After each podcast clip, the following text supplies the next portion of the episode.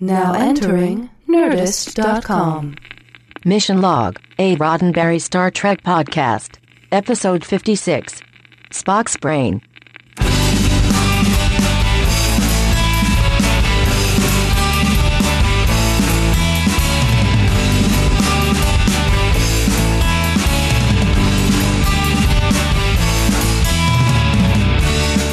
Show and show. What is show?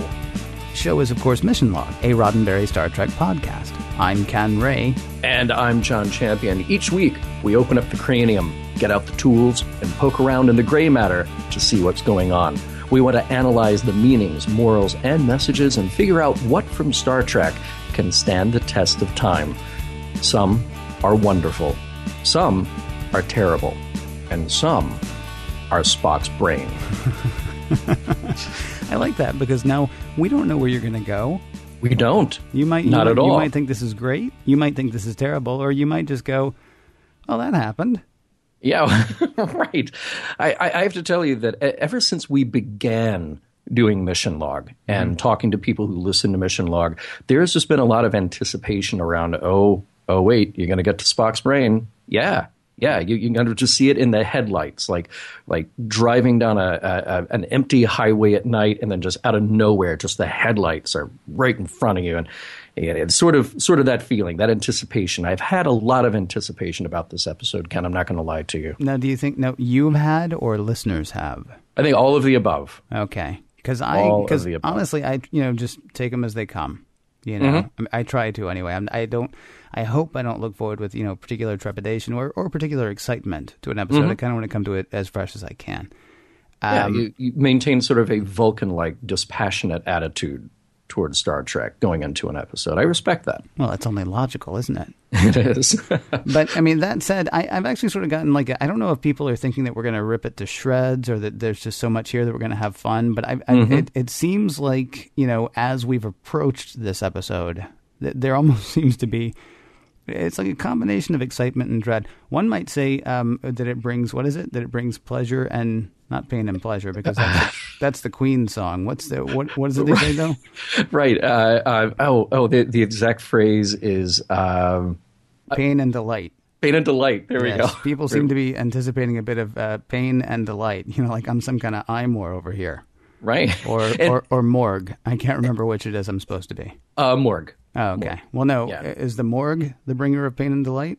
No, the I morgue is the bringer. Yeah, you see, right. so like I'm some kind of imorgue over like here. there's some kind of I morgue. Wow, you are like a total morg right now. Well, of all the things that we do anticipate about Mission Log and about Star Trek, I think uh, I think we can anticipate some trivia. It- it- you know, it seems it seems almost inevitable. It does. So um, I want to talk a little bit about Spock's brain, but I think particularly what we need to talk about is this this chasm we have leapt now between season two and season three, the hiatus, and then what we kind of where we are with production going into season three. So, hello, season three. You are looking a little different, you know, Yeah. but things change. Well, but I mean, what's the deal? Well, uh, people change, hairstyles change, interest rates fluctuate. Um, I'm sure that this will go well. Um, Hairstyles are not supposed to change, though. I had three questions that I wrote down in the first, I don't know, I guess maybe two minutes of this episode. Now, one, I will be honest, I brought with me to season three. Yeah. Um, but the three questions I had written down are, you know, what's with the blue credits? Mm-hmm. What's with Scotty's hair? yeah. And what's with the pointier insignias? And and this was actually something I didn't realize until one time recently as we record this, years from now, years from now, or years ago, years from now, however you put that. um, I didn't realize. So you go to the conventions, right? And if Right. you if you buy patches every time that like like I do for some Yeah. reason, same patches. eh, Well, I think you can get uh, season one patches or season three patches from the original series. And Yeah, it took well- me until I was buying them this time to realize, oh, season three is pointy. Well, and remember, it gets even more complicated when you look at the the pilot episode. You look at the cage patches; some of those were smaller, and some of those are sewn on at a little bit different angle. So, yeah, things definitely, definitely change, and the fabric of the costumes change. Everything changed. It, it's sort of. Uh, I, I said this to someone that it's sort of just like the '70s are banging on the door, and they are not going to go away. You know, Yeah. you got to open the door and let the 70s in. Um, that does not explain Scotty's hair. no. Very little can explain Scotty's hair, yeah. but uh, Scotty looks a little bit different. Yeah.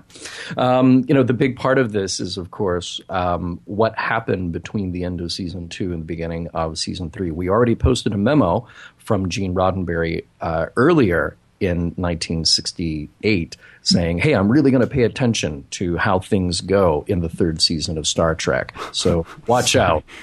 With a beer in one hand and like a bowl of chips in the other, right. apparently. Right. I'm sorry. Well, I shouldn't. I shouldn't make fun. I know it was a tumultuous time, but yeah, yeah, that that that, that almost like his famous last words kind of thing. It right, like. right. Well, things did change, and um, Gene took uh, kind of a step away from the show. Uh, we also lost uh, Gene Coon's interest in the show, so he was let out of his contract.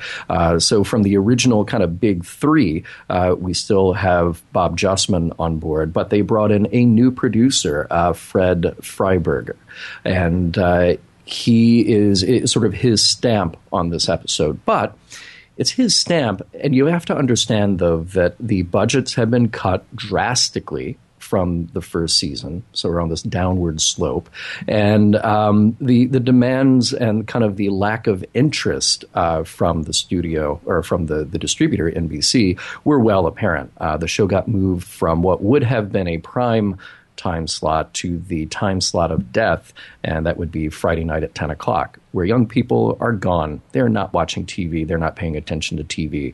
So, um, as a lot of people say, it was kind of the, uh, the self fulfilling prophecy that they are going to let Star Trek die in its third season.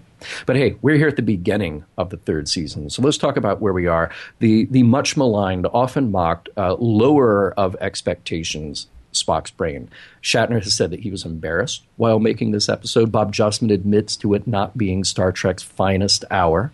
Um, it was written by Lee Cronin, who, you might ask, is Lee Cronin? Well, it is actually Gene Coon, and um, the final version is a bit different from his original draft. Ken, any guess as to why Gene Coon uh, did not have his name on the script, but it was indeed Lee Cronin?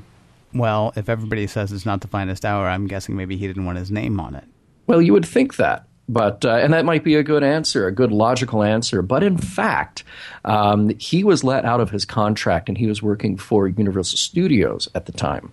Now, part of his deal of being let out of his contract is that he would complete some of the stories that he had started work on earlier in the year, earlier in Star Trek's run. So it was actually just a contractual thing that he could not have his name on this episode uh, because Gene Coon was now working at Universal, not working at Paramount slash Desilu for Star Trek.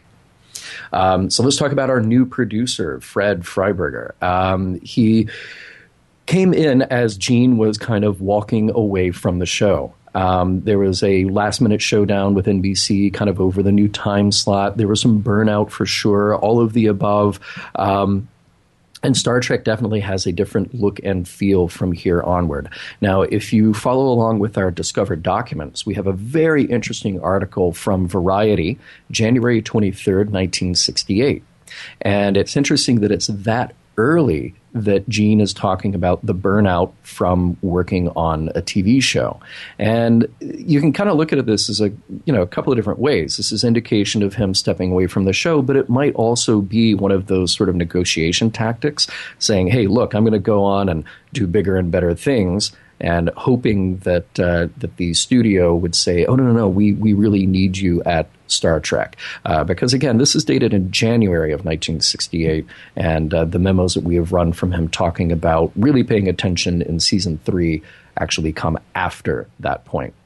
Now, Fred Freiberger, uh, Freiberger sorry, uh, had written some sci-fi stories, and uh, he had worked on the show Wild Wild West, uh, but he got the boot after clashing with the studio on that show. Um, he actually turned down Gene Roddenberry's initial offer to produce Star Trek at the beginning of season one. Um, it conflicted with a vacation, and uh, he was kind of burnt out from Wild Wild West. So he could have actually been on the show from the beginning.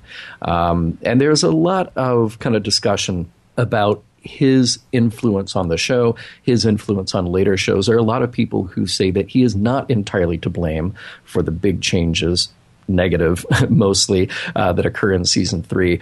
But it is worth pointing out that he worked on the last season of Space 1999 and the last season of Six Million Dollar Man, and there may have definitely been some changes in quality on those shows, depending on how you look at it. Um, I want to point out one other document that we have in the archive, um, and that is the cast pickup options. This is a memo written from Bob Justman, and uh, this kind of gives you an idea of going into season three, the mindset of the producers as they're looking at their cast. I find it to be fascinating for two reasons. One is that it is classic Bob Justman. um, it, it is funny, it's biting, it's very insightful. The other thing that's really interesting is their take on the characters and actors who play them. Um, he really makes a case for who is absolutely essential and feeling like that core cast that we know and love have to be brought on board for the next season. So do check that out in the discovered documents.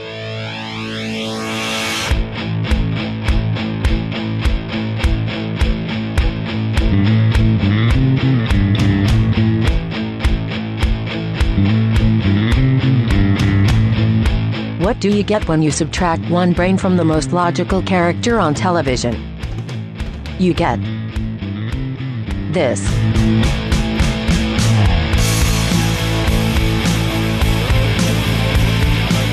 Prologue.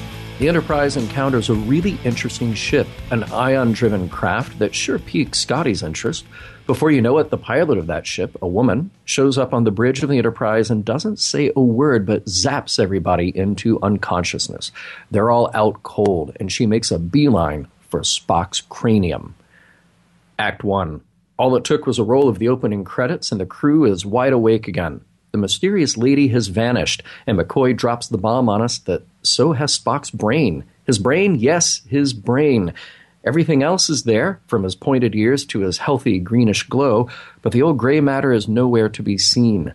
McCoy is keeping him alive on life support, but he tells Kirk that they've only got about 24 hours to find the brain, but even then, what good will it do? You can't just put a brain back into a body and make it all work again. Kirk is determined, though. The first step is to follow that ion trail left by the mystery ship, and it points to the Sigma Draconis system. There are three Class M planets capable of sustaining life, but they all seem to be dead ends. Uhura picks up a power signature from one covered in glaciers, so without much else to go on, Kirk aims for that one. Act 2. Kirk, Scotty, Chekov, and whoever, beam down to the surface and almost immediately find themselves in a fight with some big, kind of primitive men Kirk pulls the old, I'll shoot you with my phaser, but now let's talk because I'm your friend routine. And he's not really getting anywhere with the interrogation. This guy doesn't know much of anything. But Kirk and Chekov piece together that there are no women around, and there seems to be a little confusion about the others who bring either pain or delight. But the Enterprise crew are probably not them. Chekov is still stuck on this no women around thing, and he's really hoping he can just go back to that planet where he and Martha Landon never mind. They do discover a cave that is set up with weapons and food, but it must be a trap, some kind of man trap, as there are sensors all around. This must be the entryway to the underground city, and Kirk has McCoy beam down to meet them. McCoy does just that, and he's got Spock. Um, brainless Spock, hooked up to a remote control. Time to trip the man trap, and away go Scotty, Kirk, McCoy, and the artist formerly known as Spock on their way to the underground. Chekov and what's her names remain up top. When the elevator doors open in a very mod, technically advanced corridor, they are met by a beautiful woman, and Kirk immediately goes for the old I'll shoot you with my phaser, but now let's talk because I'm your friend routine. Well, come on, it worked last time. And to be fair, she was reaching for her armband, which seems to be how these dangerous women can render them all helpless. Now we're getting some answers. The men on the surface are Morg, and the women are Imorg. They seem to be in control, but they are kind of intellectually stunted.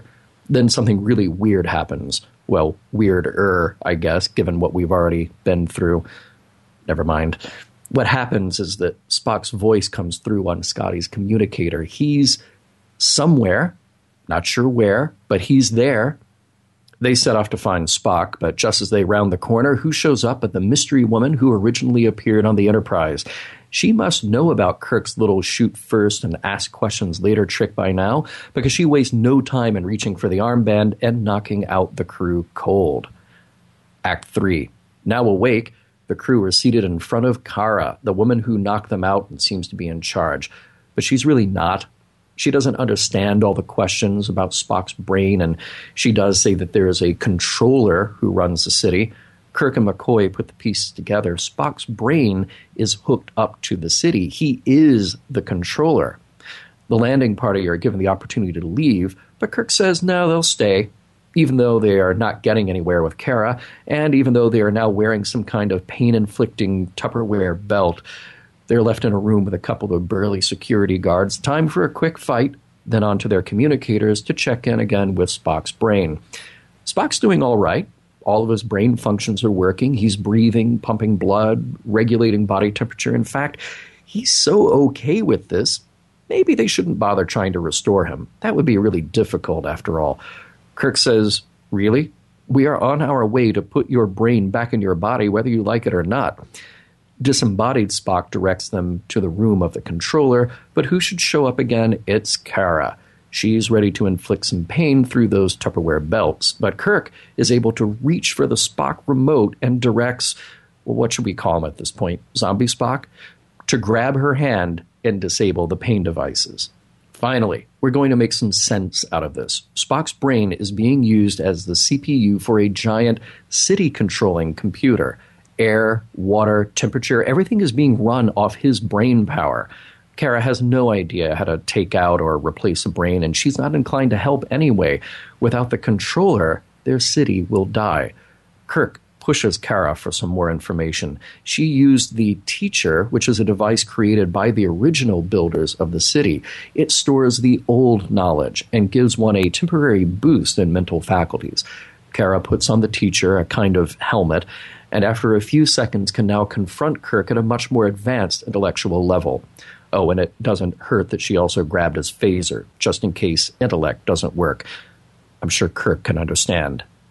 Act 4. In a show of who's got the oldest trick in the book, Scotty is ready to outdo them all with the old I'm fainting, but it's really just a distraction so Kirk can get the phaser out of the woman's hand ruse. And he does.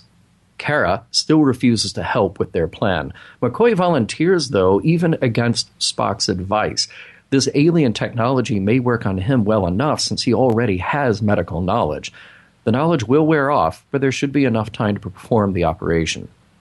McCoy is ready to do it. He puts on the teacher helmet, and it's all very clear to him. So easy, even a child could do it. While he gets to work on Spock's brain, Kirk gets to work on completely changing the paradigm of Kara's entire civilization. You and the men will work with each other, you'll work hard, you'll keep each other warm. Uh, we may even help you a little bit. Hey, it will be awesome. For McCoy, things are going along well enough until the knowledge starts to wear off.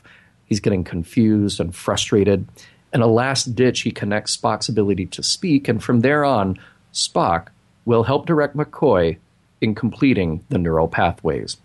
After a few moments, Spock is upright, and he's about as giddy as a Vulcan can be in recounting the whole experience. One thing that didn't wear off McCoy, though, was the ability to take a jab, and at that point he wishes out loud that he could have not reconnected Spock's mouth. Spock's mouth, by the way, is the worst episode of Star Trek. So already, yeah, really, already, yeah. Spock's brain you know, there's at least one bad one coming. One more. Yeah. Spock's mouth. Actually, maybe that's in the animated. I was going to say that might be animated. Now that I think about it, that's that's like when the and the taste buds attacked and and the cavity creeps, and it was all Spock's mouth in color. It was really for kids. Yeah, yeah, it was. Um, hey, uh, how about a uh, how about a drinking game? You take a shot every time somebody mentions the title of the show within the show. You mean like like like the one time they said the changeling, then the fifty-eight times they said Spock's brain? Yeah, you would be passed out by the end of Act Two. You would. That's but true. it would be funny. Yeah. I got to say though, and and uh, to give this episode maybe a little bit more credit than normal, uh, somebody actually one time when you and I were in Las Vegas together, uh, at one of the uh, many Star Trek conventions we're bound to have been to by the time somebody hears this. Um, Yes. We actually had a, a listener come up and say, "Hey, don't diss Spock's brain when you get to it, because you, you got to bear in mind what was going on at the time." And I'm like, "Uh, "Zombies? What? Uh, Right. Pod people? What are you talking about? Organ transplants?" The Yeah. gentleman said. Now, it, it, you know, it's that whole thing. When we talk about race relations, we say, you know, well, let's let's think about the concept. You know, let's think about the time that it actually happened in. And when we talk about, you know, a private little war, we're like, well, it's it's it's 1968 and Vietnam is raging on. Didn't even occur to me to think about, you know, there are going to be people out there who might be a little weirded out by the brain trans. I mean, well, not brain transplants. That one still. right. No, but the whole organ transplant thing. Did a did a tiny little, tiny, tiny, tiny little bit of research on uh, Yeah. Wikipedia. So there's that. But Yep. um, according to this, the first okay, there were like there were like cornea transplants and skin transplants and or skin grafts, sort of like uh, as early as the 1800s. The cornea was like early 1900s. But the first, like I think, what we would really consider an organ transplant uh, was was a was a kidney transplant in 1954. And then uh, skip ahead a few years, the first heart transplant was in 1967. Wow. Now, uh, obviously, any one of those things is not quite the same as a brain, but this is almost not nearly, you know, uh, as it happens or happening now or, or torn from today's headlines, like you were saying last week about um, about Assignment Earth. But I mean, there actually is there actually is a little bit of uh, no, okay, well, we've done we've done the we've done the, uh, the you know the kidney, we've done the heart. I, a brain transplant is not quite there. I I thought it was an interesting thing, and as usual, I can't remember that person's name. But you know, let's be honest, half the time I can't remember Shatner's name. So, thank you very much for sharing your your Yeah. insight, sir. And I'm sorry that I can't I, I can't you know call you out by name, but you're that guy who said that thing that time. Yeah, thank you for that. It is interesting to point out the little the, the line of influence that, that must have been there. Uh, Yeah. So I thought that was very cool. Hey, uh, when we were talking about the various changes, and I know that you're very interested in the change in Scotty's hair, that that's really just It's kind of troubling. shocking. It, it It's- It's, it's- troubling and shocking. Troubling. It'll be difficult for you to get over. It I know, troubles me. But did you notice anything different about the shots on the bridge? Well, I mean, I kept wanting to yell down in front because for the first time, usually they say, you know, uh, on screen, and Mm-hmm. then you'll you'll switch to a, a shot of something on screen, and Yeah. then you know you'll switch back to you know them watching it. And Kirk's like right up there with the screen, and he's like, "Hey, Chekov, tell me about these planets." And Chekov goes and gets his laser pointer and comes up and says, "If you look here." Okay, he doesn't really get a laser pointer. That would have been neat Mm-hmm. Right. and and really forward thinking. But yeah, at one point they're like watching something, and there goes a yeoman. I think just walking by, Mm-hmm. walking by the screen there, and then there's another engineer dude. He goes walking by the screen there. There's lots of walking by the screen. Now, there doesn't seem to be any need. I did want to yell down in front, like I said. Right. Well, you know, Um, usually up until now, what we've seen is a standard stock shot looking at the view screen, and then they'll just pop in whatever they need to Yes. in green screen as an optical effect in post. Yes. Uh, and but what we have here is actually only the second time in the original run and the final time in the original run that we actually have a rear projection shot and the actors can move in front uh, and, and even not moving, but just the shot of the helm and navigation where you can actually see heads in the way of what's on the view screen. So it's kind of a rarity. And we, we have different angles of the bridge that we really haven't seen before or since. I thought that was kind of cool. well, it is kind of cool. I'm, I'm sad to hear that eh, no more. Uh, right. All right. Well, wait a few years. You know, we'll we'll, we'll we'll get into other shows where uh, the effects were a little more advanced, but uh, kind of a cool thing to point out. Hey, another cool thing when Chekov and Kirk were having that conversation about the planets uh, in that system, did you notice that we got a uh, a lesson in the stages of development of Class M planets, and they were very very specific. I, I loved how Grade B is Kirk just calls it boom 1485. Yep. Grade G 2030. Yeah. Like, he memorized this stuff. What's like a C minus? Who knows? Yeah, he's going to call it like uh, it- you know eleven thirty eight BC on on Tuesday. There, there, there were actually. So when we're considering these planets, these like Mama Bear, Papa Bear, Baby Bear kind of things, right? Mm-hmm. There were two things that I that that occurred to me. First of all, I'm not sure why we assume that the technology actually originated from one of these planets. They were Sure. going to one of these planets, but for some reason we're assuming that it came from one of those planets, Right. Uh, which struck me as a bit weird. I got to say, uh, uh, points to Chekov for really whiffing his guess, followed by uh, Sulu for really whiffing his. And they're, they're both like, eh, could be that one. I mean, it's pretty much it, right? Right. It's like, oh, that one's the most advanced of the three, but it's really not advanced enough to do what we're talking about. And Chekov's like, no, no, it's totally this one because there are more people there. and was Right. like, you're both nuts. We're going to the one with next to nobody on it. And of course, that ends up being right because Kirk's got gut. Yeah. Yeah. He gets lucky a lot in this show. Oh, And- you call well, it oh, luck. oh, wait a minute. You call it luck. I'm just saying. Oh well, he does get lucky a lot too. Yeah. Yeah. Hey, can I ask about something that we haven't seen before? Sure. Oh, it's kind of chilly. Everybody, set your suits to 72. really? You know who could have used those? Who's Every that? everybody on the Yeah. planet with the dog and the unicorn costume and the enemy within. Oh, yeah. Remember yeah. when Sulu's like dying, and that's like the whole thing, and that's why oh we got to we got to hurry up and get you know uh, Logie Kirk and Alt Kirk back together because Sulu is going to freeze. Right. Radio down to set his suit to 72. You know, I could have used that in August in Vegas as well. You know. that would have been a nice thing to have. No kidding. Any any you know random August actually any time. Yeah. Vegas is cold inside. Yeah. Wow, Yeah. which sounds like that that could actually be a novel. Right. Anyway, sorry. Hey, I, I got worried for a minute there. J- just a, a brief flash that Scotty was still having some problems with women ever since Wolf in the Fold, because we, we get down to the underground city and uh, the women are coming around, and, and Scotty's the one to point out. I was like, yeah, there's not an engineer in the bunch, you know? And I, I I start to, like, oh, Scotty, I hope you didn't get hit on the head again, I but will- hopefully that hair will protect you. I was really hoping that what he was saying was, I mean, because it was because the women were obviously in control there, that Yeah. he was just saying none of these women, Right, right. not Like, you know, well, a woman couldn't do that. I, I, yeah, yeah, yeah. I opted to think that what he was talking about was uh, was was those women. I, I, I was thinking that the rest of that line was, but I'm sure that the other women that we meet later will be the technically advanced engineers that I really want to talk to. Yeah. I, Yeah. Well, I yes. There's so much about a lot of that that I don't understand, but I guess we might get to it next segment. Um, Sure, The thing yeah. that I, actually what I was wondering about was the whole idea of the the givers of pain and delight. 1st Mm-hmm. of all, Pavel Chekov, a little um oh what's the word I'm looking for? Parochial. Oh, yeah. Kirk says, "What was it he said? Pain and delight." And Chekov says, "Peculiar mixture." And. Kirk says, "Well, it depends." Bec- oh yes, you're you're right. That is a Yeah, peculiar very, mixture. Very yes. peculiar. Yeah. Yeah. Moving on. It actually, but I, I, I actually, I, I, I got, I don't want to say I got stuck on that idea.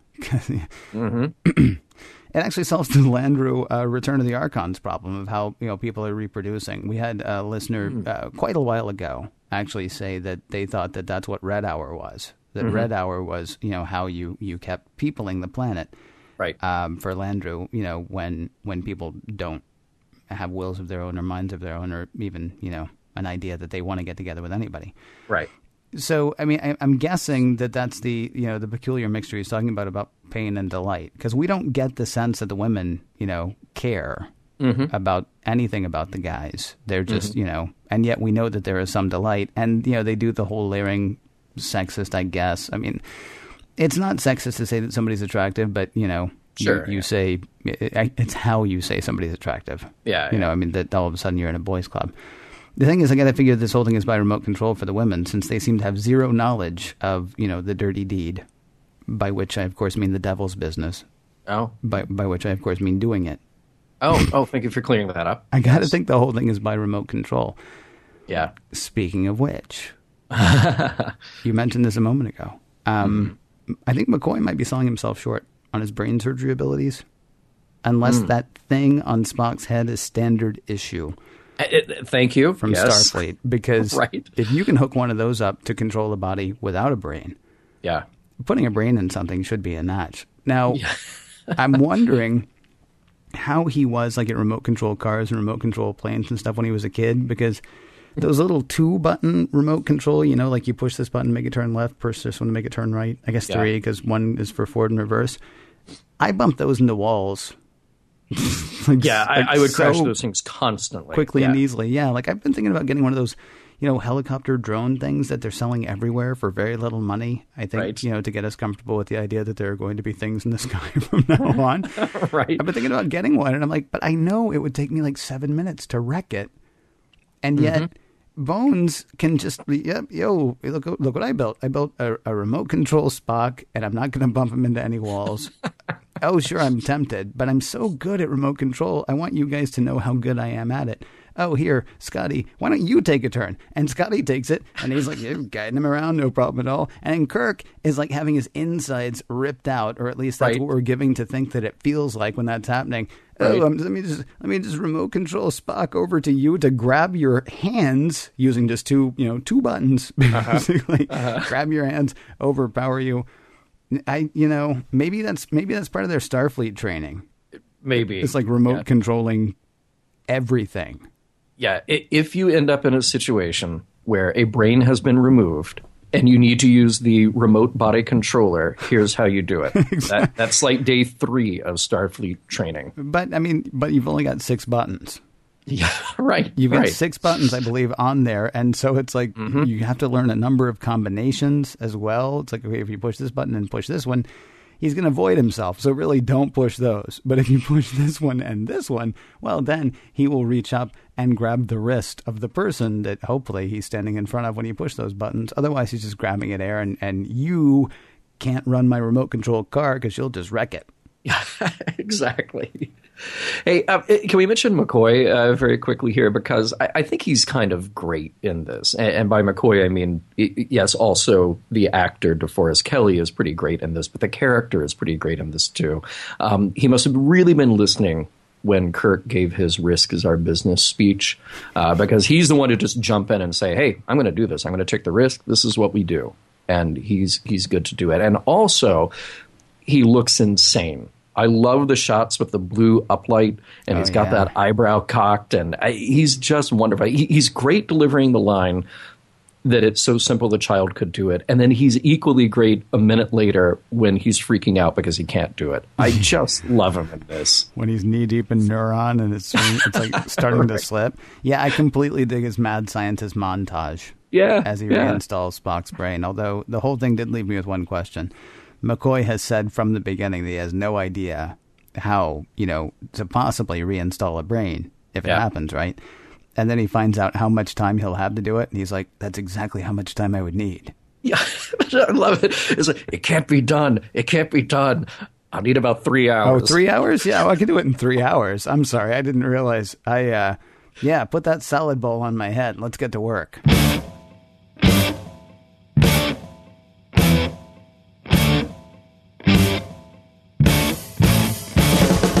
That is what you get when you subtract Spock's brain from Spock.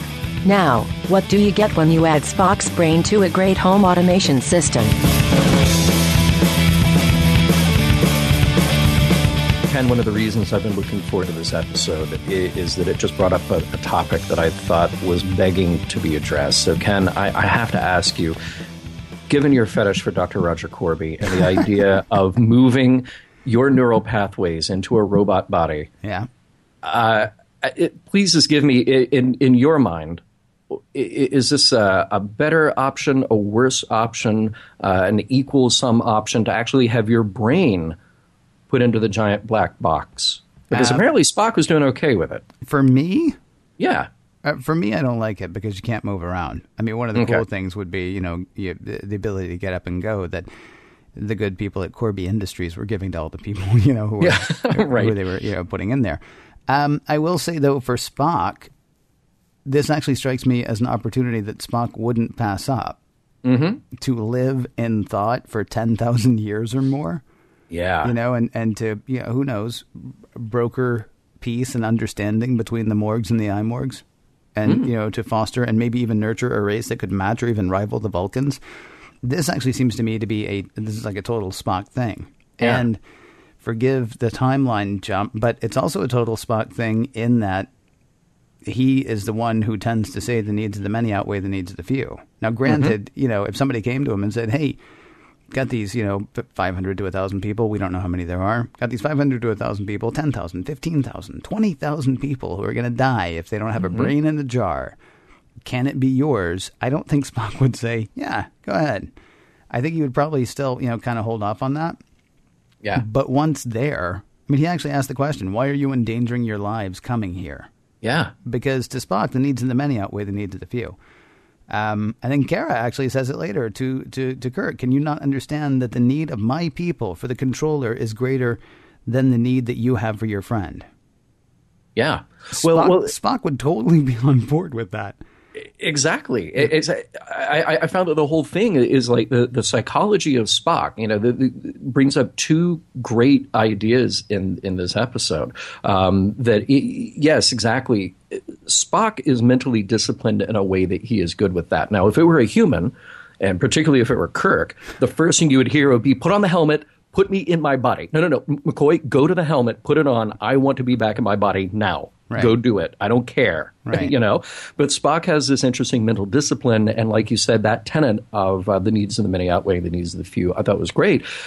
It, it, kind of ties back to this idea that we really didn't touch upon in By Any Other Name, uh, but one of our listeners brought up uh, that civilization, like the Eymorgs, uh, were just trying to survive. They didn't know or care who we were, but they saw us as a convenience to get to where they needed to be. Um, so it raises this idea of well, what are our limits when it comes to doing that for self-preservation? You know, Kara has a point that that has to be respected. You know, to her, Kirk is ready to upend their entire civilization. Now, little does she know that Kirk does this. so this is just kind of a thing for him. Yeah, they um, just they just cut and paste from uh, the Apple. Yeah, right. that right. speech was. I mean, it's not. It's not as good. It's yeah. It's not as good a speech. I mean, th- this episode, honestly, to me, was like part. What are little girls made of? And it's funny, not for the same reason that you're talking about. To me, the part that was what are little girls made of was because of the mention of the old ones. Yeah, right. Which, you know, I mean, it's not not the same old ones, obviously, or we assume, right? Because those old ones would have just built these new ones, robots, and it all would have been good. Mm-hmm. It's part Return of the Archons, and that you know there's the there's the uh, sort of uber control from somebody else, and also kind of the uh, separation from what makes them human. Mm-hmm. Um, and then part the apple, including the bit of the speech from the apple. And the apple, it was it was it was rousing though. It was like you'll build for yourselves, yada blah. Duh. We call it freedom, and you'll like it a lot. Right. right. And this time, Kirk's like, yeah, okay, you'll build stuff, you'll hang out with the men. It's uh, it'll be fine oh, you, will keep each other warm. Yeah, we'll help. Uh-huh. Maybe for a bit, but. I, I, think it'll be okay. I, I, actually honestly think he says, I think it'll be okay. Uh, yeah. He's not quite as sold on it this time, but maybe it's because he's given the Kirk speech a few times now. Yeah, yeah. Maybe he can just sort of judge. He's like, all right, well, well this will work on uh, on the the planet, but the followers of Vaal. Okay, it'll work. This one, I'm not so sure, so I'm not going to put everything into it. I'm just gonna I'm just gonna sort of lead her up to it, and then we'll we'll see how it goes from there. That, that could well be it. That could well be it. There's a thing kind of at play in this episode, though, about knowledge. You know, who gets it, who abuses it, who uses it for control. Surely you are a fan of Forbidden Planet or or you've seen Forbidden Planet. I've seen Forbidden Planet. It's honestly yeah. been a long time. It was very formative for me when I was a kid. Honestly, mm-hmm. when I was like ten or eleven, I know it was on Showtime, and I had Showtime when I was ten or eleven. And back when Showtime, you know. Played movies, showed yeah. movies, yeah. I mean, like, yeah. like old movies and good movies, and actually made a they made a big deal about the fact that they had Forbidden Planet, and well, they should have. It's just visually stunning. Yeah, and, and it was a big influence on Gene Roddenberry for creating Star Trek. So yeah. one of the things that was really cool here is that the the Krell machine in Forbidden Planet is very reminiscent of this teaching machine. Um, also, see Doc Brown in Back to the Future, but for different purpose. Um, it, but the idea here that that we and they can only hold so much and the knowledge contained therein is is kind of dangerous. Certainly dangerous for McCoy because of the the alien interface that Spock is worried about. Um, but there's something very interesting about the control there. If you walk through how they arrived at this point. Um, Kara can only have the knowledge for a set amount of time. Anybody who wears it can only have the knowledge for a set amount of time, and then they go back to being the way that they were but you kind of have to ask, well, well what is the end game? Did, did, the original controllers, the original old ones who built this thing, assume that we are going to get to a point where everybody could have the knowledge again and and work to rebuild their world, or do they just say no? Th- this is it. This is as good as we can do.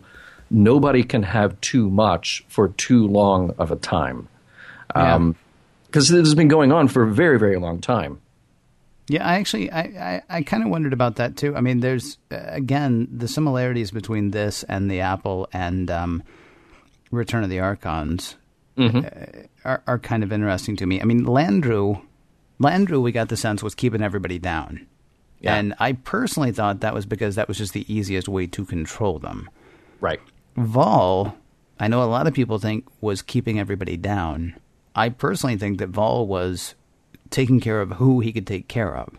Yeah, he couldn't take care of that many, so he sort of you know took the whole idea of you know, of coupling out of the equation. But instead, what I'll do is I'll feed you forever and I'll keep you healthy forever, and you'll be happy forever. Okay. Mm-hmm. Um, what's going on with the old ones here? I mean, it's kind of it's kind of up to you. I mean, there is something weird about separating the men and the women, although the the women do, of course, bring. Um, why can't I hold on to that? Why can't I hold on to that quote? The the, the pain and delight. The women, oh yeah, the women yeah. do bring the delight. I mean, I think that's controlled by the machines, but again, that's just to keep the society going. So it seems like it's the whole thing is done to keep everybody alive and healthy. But mm-hmm. then what I found myself wondering is, okay, so is that leading to them sort of deteriorating mentally, or are they being deteriorated mentally intentionally? Does does like does the the whole working of the thing? Make her smart for a little while, or does it make everybody dumb? Because yeah, because because right. a dumb populace is much more easy to control, I think, than an intelligent populace. But then, of course, we get the question of were the ancient ones trying to control the population, or were they just trying to keep it alive? But but again, then you know what would be the point if you're just keeping them alive for the sake of keeping them alive? I, am gonna I'm gonna go all Kirk on you. Where where's the progress? What are they doing then? It, they're just sort of stagnant and they're all dumb. Um, I, I I sort of like to think that there was something in mind that once this uh, climate crisis, this planetary crisis had passed, that there was an idea somehow of restoring their their civilization back to where it was. Yeah, maybe. Know? Who knows? Yeah. I mean, it's interesting. If this, this has just been like a sociological trip, an anthropological trip for the Enterprise, they show up. Uh, oh, look, here's a planet where the women are down below and the men are on top, and some are computer controlled and some are not. Okay, no, no they're all ya. they're all computer controlled. They're all computer. Well, they are. Controlled. They are. Yeah. yeah. I mean, that's that's sort of the weird thing. It, I mean, it's what was going on with the women was especially interesting to me, um, and not for not for any sort of nefarious reason. I realize suddenly that sounds kind of odd. It is curious, though, that we have um, on more than one occasion seen societies that are either run or m- maintained by machines mm-hmm. or driven underground where minds flourish. Um, mm-hmm. I Mudd. That's what that's what Norman said had happened. They had like you know they built these robots to to go out and do the hard work, and then people could actually get down to the really, you know, thinking and, and creating and building without having to worry about, you know, do I have to kill that guy or is that guy going to kill me or, you know, am I going to get hit by a rock when I go out into space? Um, this is what Daystrom said the idea was behind the ultimate computer. Leave leave the dangerous stuff to somebody else, and then men can actually really, you know, get in their heads and, and come up with some amazing stuff. Mm-hmm. This is actually one of the things I think Spock would have totally grooved on. actually, Spock would have thoroughly right. Spock would have created a completely different thing had he been their ruler for uh, ten thousand years or hundred thousand years or however long it was. Right. Even the Talosians, despite their you know inability to build anything, you know, went underground and just their brains just I mean their brains literally got big. I mean they they, they yeah. their mental powers were insane. Um, and yet these these women go underground and their mental abilities deteriorate in mm-hmm. a way that I mean, I guess maybe the feeders of Vaal had done that, but we don't get I don't I mean it's it's hard to know if the feeders of Vaal had done that or if the feeders of Vaal were just blissed out because it's always sunny in 72, you right. know? I mean right. it's it's it was an interesting treatment of something that we've seen treated differently a couple of times before. This holiday season, give the boy or girl in your life what they really want. Life-size remote control Spock. Available now from Hammacher Schlemmer, The Sharper Image, and select Radio Shack locations.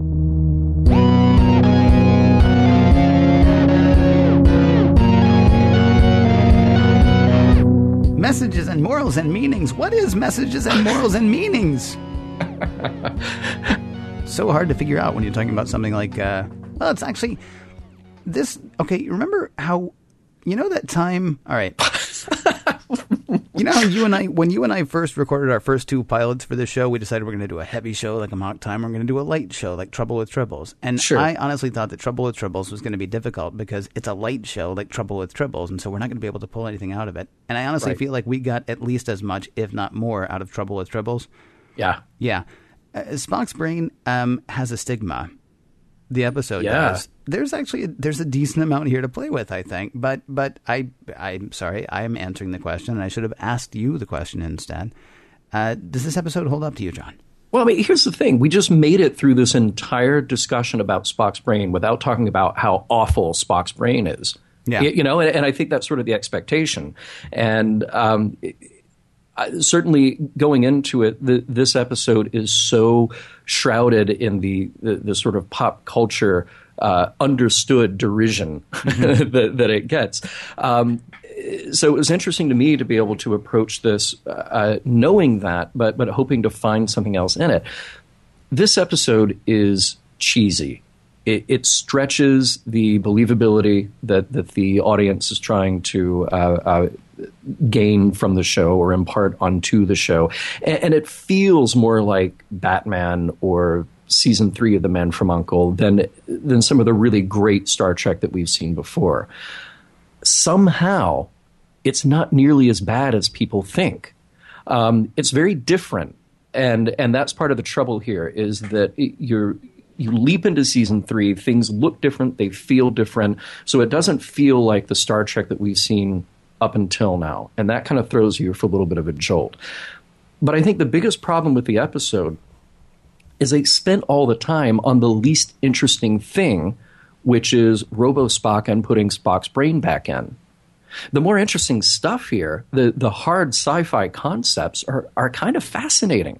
The idea of a biological computer that is run by a brain, the idea of this schism that occurred in this uh, world where some went below, some stayed above. You know, we're back on Sargon territory here uh, with Return to Tomorrow. What happened to this world and how did they deal with it? And what's the upside and what's the downside? There's all great stuff here.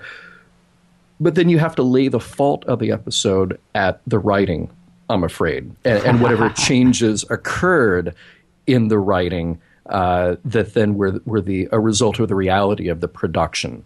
So that was just really the the unfortunate thing about this episode. It could have been a, a, really kind of engaging, engrossing mental exercise for science fiction fans. But what we ended up with was something that was very silly. But it was really nice to be able to watch this and separate all that. There is, You know? Yeah, well, yeah.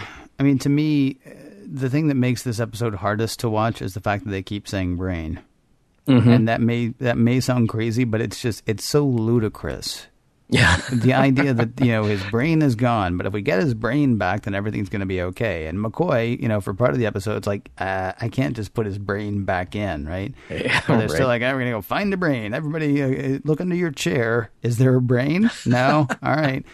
I mean that that's sort of ridiculous, and and that's that's that's it's it's that's where it becomes so campy Mm-hmm. that it's hard to take it seriously. But if you try to take it seriously, there is actually a tremendous amount of stuff. Well, I'm sorry. The other thing, uh, the other thing that's really bad is when Spock is talking McCoy through his own brain surgery. Oh gosh. That was Yeah. actually terrible. I mean, it, so Painful. Uh, so Yeah. the brain part all the way through was kind of bad, and then and then wrapping it up in like 30 seconds with Spock going, mm-hmm. "Hey, you know, cross circuited, eh, cross." Eh, eh. you know, and, and then we're done. There's actually quite a bit here that would be fascinating.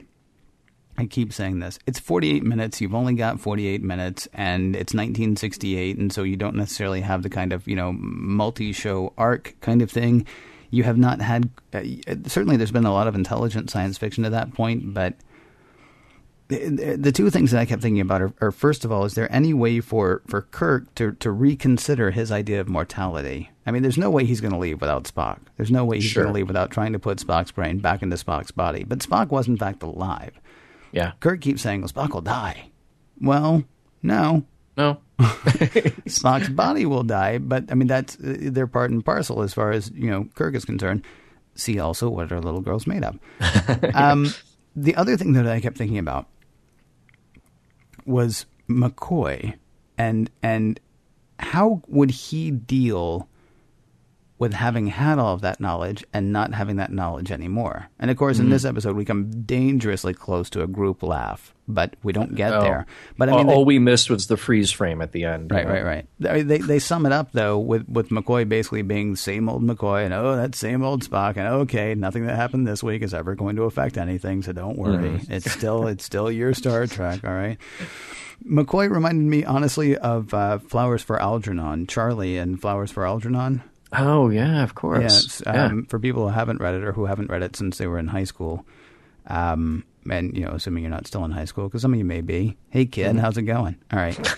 so, flowers for Algernon. Um, uh, Charlie is this is this guy who is who's um, got the mental capacity of a child. Um, he's an adult. I think he's a. I think he's like a. isn't he like a maintenance man or something or a cleaning man? Mm, yeah and he ends up getting this uh, surgery or procedure where he becomes one of the smartest people on the planet.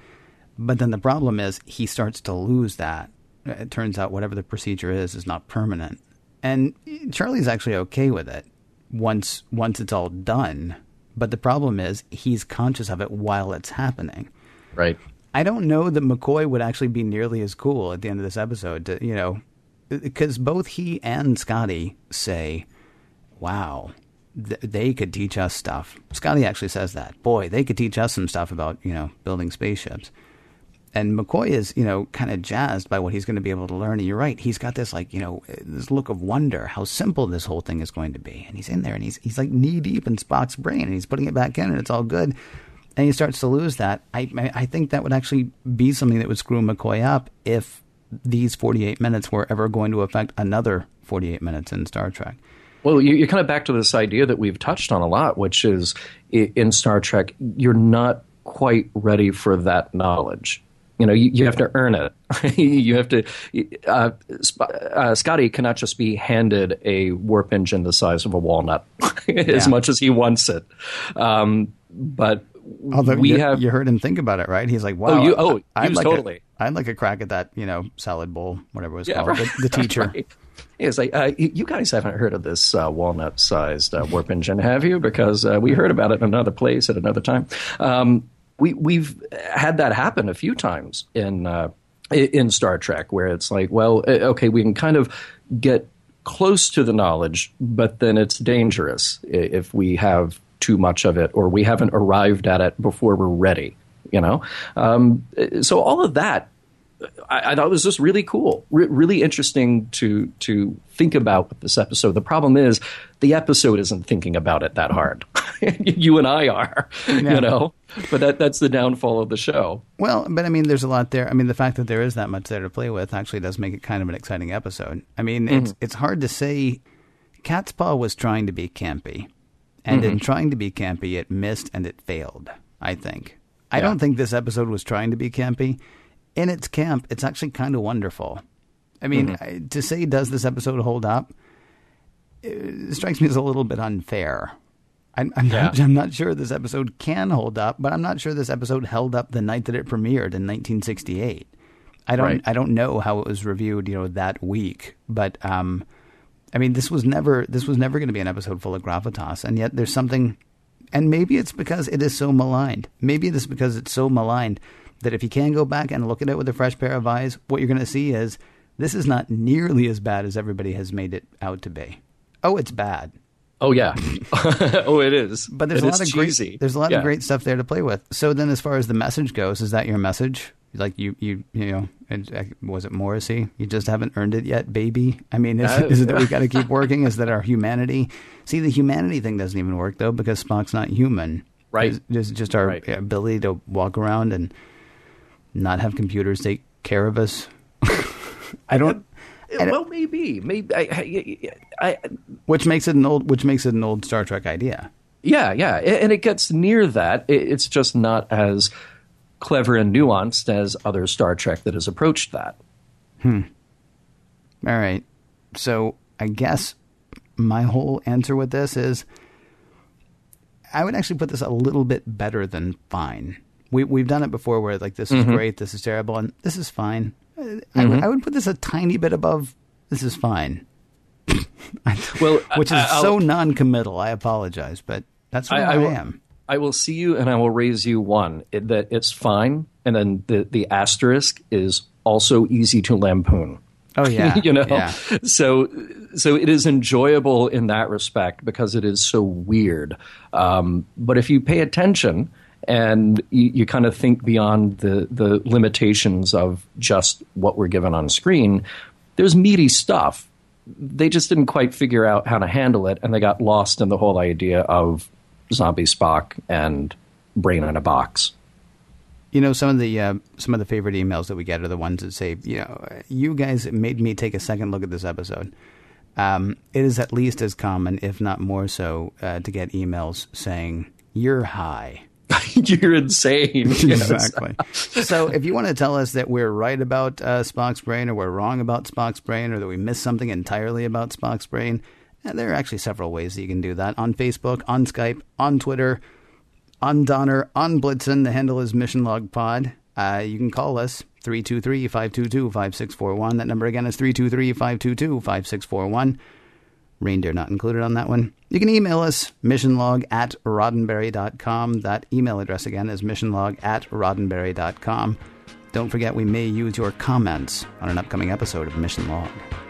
Hey, Ken, uh, next week, you remember that one time that one thing happened on the Enterprise? Well, we're going to talk about it because it's the Enterprise incident.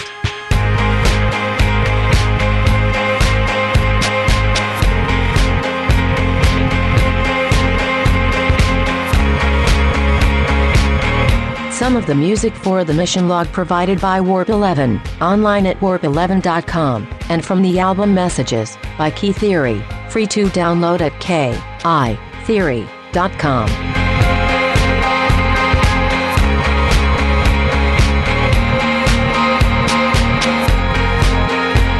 Removing a main character's brain was surprisingly entertaining. Let's do Kirk's brain next. and transmission.